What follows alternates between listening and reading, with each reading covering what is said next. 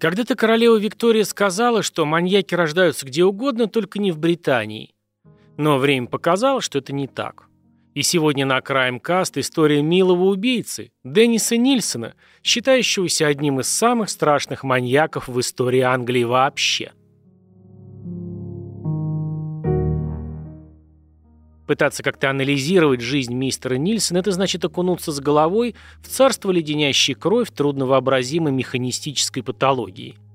Глядя на его фоточки, невозможно поверить, что этот с виду спокойный, даже добродушный госслужащий мог очень хладнокровно лишить жизни не менее полутора десятков мужчин и мальчиков из-за своей как бы непреодолимой тяги к мертвому телу. Что интересно, по сравнению с другими маньяками, о которых я уже рассказывал, у Денниса Эндрю Нильсона не было такого трудного детства, хотя кое-какие корни некоторых его позже выявленных наклонностей вполне очевидны. Родился наш сегодняшний герой 23 ноября 1945 в шотландском Фрейзербурге в семье бывшего норвежского солдата Олафа Нильсона и его жены Бетти. Жизнь в доме Нильсона была, конечно, совсем не идеальна. Батяня активно прибухивал и в результате совсем забил на семью. И Деннису с матерью пришлось съехать к ее предкам. Там пацан нашел общий язык с дедом, но эти отношения не продлились долго. В 1951 дед умер от сердечного приступа. Шестилетнего Денниса, по непонятным для него причинам, если честно для меня тоже, оставили на ночь присматривать за телом покойного. И, судя по всему, это сильно отразилось на содержимом его неокрепшей детской кукухи. Умножилось это все на сильную религиозность семьи и периодические беседы о тленности плоти. Как вспоминал потом сам Нильсон, в эту ночь у него случилась эмоциональная смерть. Следующим моментом, повлиявшим на формирование его пристрастий, стал не менее страшный эпизод. Через пару лет после истории с мертвым дедом, примерно в возрасте 8 лет, Деннис отправился купаться. Там, как-то не рассчитав свои силы, начал тонуть, что заметил более старший мальчишка, который подплыл и вытащил мальца на берег. Пока мелкий был в отключке, спасатель, судя по всему, мастурбировал или изнасиловал его, так как Деннис, когда пришел в себя, обнаружил на животе странную белую липкую жидкость. Таинственного спасателя уже и след простыл, а Нильсон, похоже, в своей голове окончательно зафиксировал и слил воедино понятие секса и смерти под влиянием всех вот этих обстоятельств. Но никакой склонности к насилию он пока не проявлял. Более того, даже активно противился малейшему проявлению жестокости по отношению к животным, хотя, как потом станет заметно, такая забота на людей не распространялась. Постепенно все чаще оказываясь в одиночестве, отдаляясь от матери, у нее было еще четверо детей, в возрасте 16 лет Деннис решил уйти в армию. Это был неоднозначный выбор для такого ранимого молодого человека, но к этому времени он уже полностью осознал, что предпочитает сугубо мужскую компанию. Военная служба не подавила самые опасные черты его характера. Тема мастурбации на людей, находящихся без сознания, очень сильно занимала Нильсона, и он постоянно искал возможность как-то практиковать это. В военной части такое хобби по понятным причинам не одобряли, поэтому Деннису приходилось искать другие способы.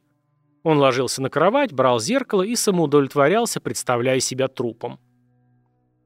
Позже Деннис вступил в дружеские отношения с одним из сослуживцев и даже как-то убедил парня во время встреч притворяться трупом, а сам в это время снимал его на кинокамеру. Их отношения не были гомосексуальными, но Нильсон, судя по всему, сильно привязался к соратнику и болезненно переносил расставание после окончания службы. В 1972 проведя в армии 11 лет, где приобрел навыки мясника в должности повара, Нильсон решил попробовать себя в полиции – Получил звание младшего констебля и начал служить и защищать. Но и в этом мужском коллективе ничего не вышло, и через год он устроился в бюро по трудоустройству в лондонском Сохо.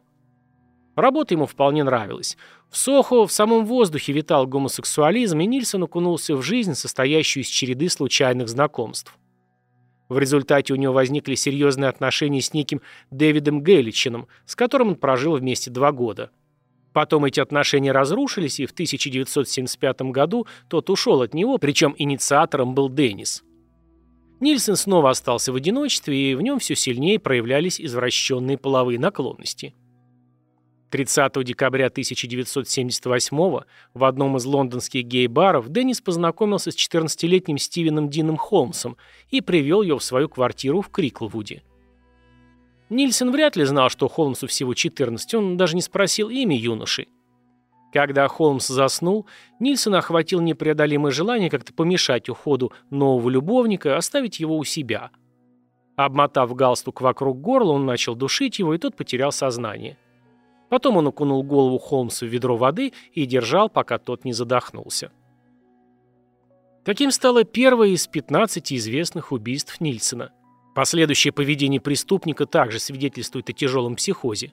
После того, как юноша умер, он вымыл труп и несколько дней устраивал с ним разные представления. Пил с трупом чай, смотрел телевизор, принимал ванну, занимался сексом. Когда же труп наконец начал распространять свой неприятный запах разложения, он скрыл его под полом своей квартиры. Это первое убийство Нильсона стало своего рода шаблоном для большинства последующих. Следующей жертвой маньяка в декабре 1979-го стал 23-летний канадский студент Кеннет Окендон. Нильсон задушил его проводом от наушников. После этого он вошел во вкус и начал убивать регулярно, и к октябрю 1981 уже отправил в лучший мир не меньше 12 человек. Умело используя приобретенные в армии навыки мясника, Деннис расчленял трупы после убийства и складывал в разных местах в квартире – под полом, буфетах и сточных трубах. Иногда он даже сжигал части тел на заднем дворе, при этом предусмотрительно бросал в костер автомобильную покрышку, чтобы скрыть запах горящей плоти. Судя по показаниям, которые Нильсон впоследствии дал следователям и психологам, он хотел прекратить свои деяния, но желание убивать засело в нем слишком глубоко. Я очень хотел остановиться, но не мог. Ничто другое не доставляло мне таких острых ощущений и счастья. Это была цитата. В октябре 1981 он переехал на новую квартиру в Масвелл-Хилл. Квартира была в мансарде, и Нильсон в душе надеялся, что риск, связанный с необходимостью избавляться от трупов на новом месте, как-то помешает его ставшему привычным смертельному самовыражению. Обычно он охотился на одиноких бомжей, поэтому часто опережал лондонскую полицию. Большинство жертв числились в полицейских отчетах как без вести пропавшие. Но вскоре Нильсон вернулся к своим обычным методам. В ноябре 1981 он попытался убить одного лондонского студента, но тут ему не повезло.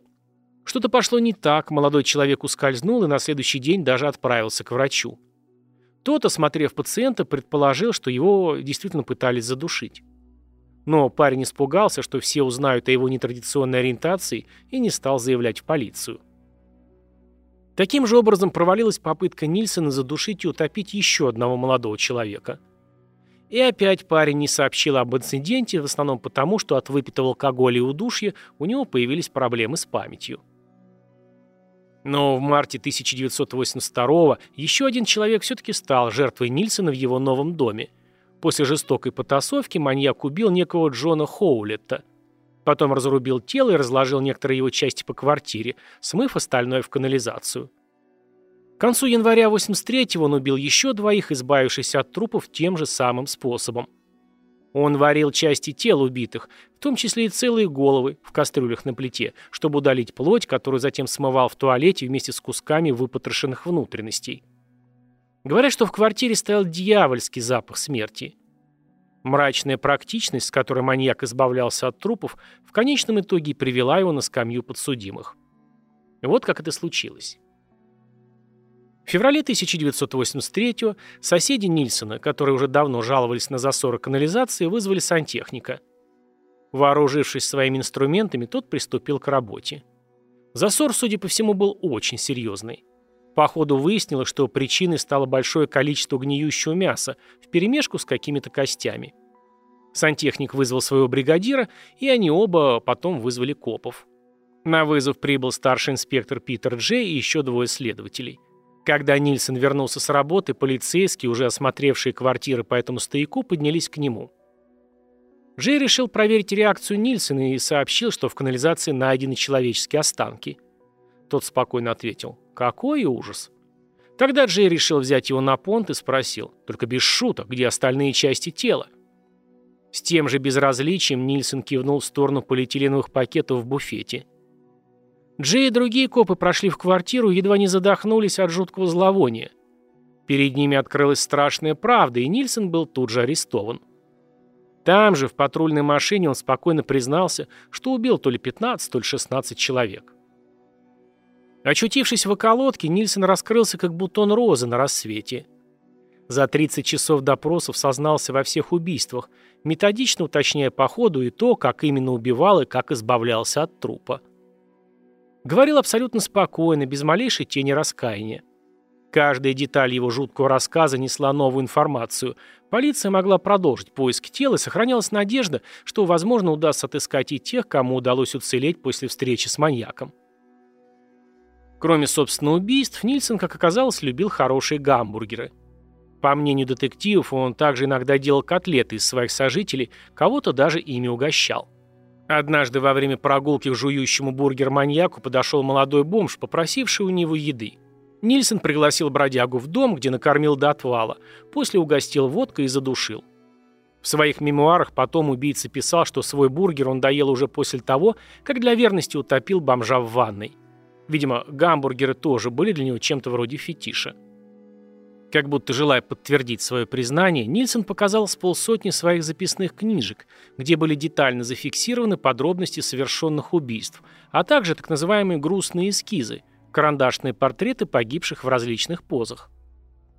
Там был описан один вот такой случай. Деннис познакомился со скинхедом, который вскоре стал его одиннадцатой жертвой. Он по традиции привел его к себе и от души напоил водкой.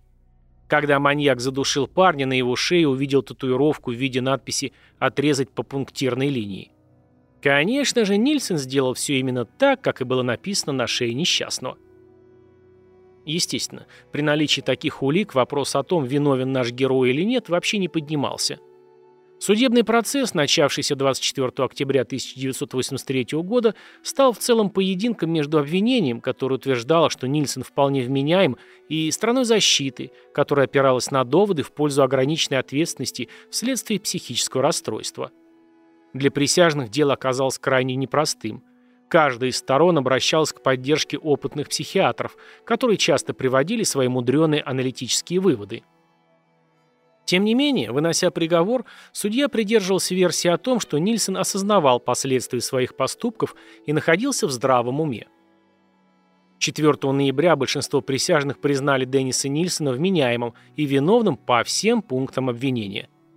Он был приговорен к пожизненному заключению без возможности досрочного освобождения в течение 25 лет.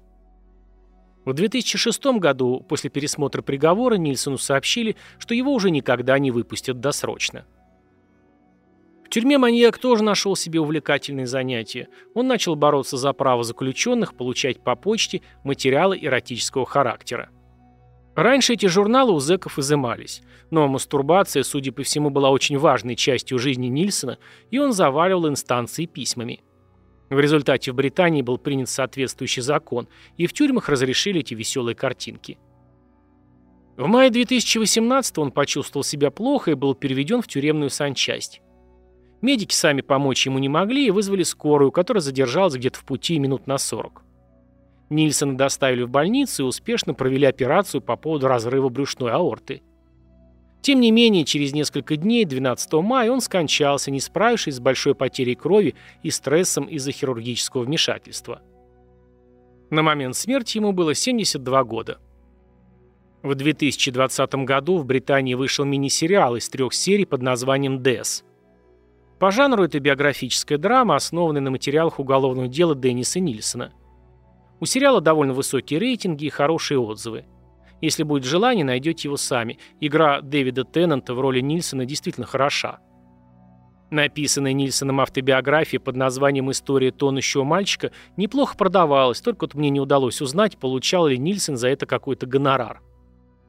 Его преступления также вдохновили нескольких писателей на написание своих ужастиков прошлом, 2021 году, Netflix выпустил документалку на полтора часа, которая так и называется «Мемуары убийцы. Записи Нильсона», где он сам рассказывает о своей жизни и преступлениях в серии ужасающих аудиозаписей, сделанных в тюремной камере.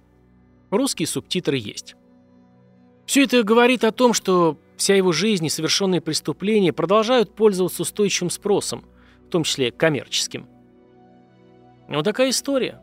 Пишите, что думаете по этому поводу в комменты, ставьте лайки, если понравилось, делитесь с друзьями и подписывайтесь на канал. Почти все материалы с канала Crimecast можно послушать на любой платформе для подкастов.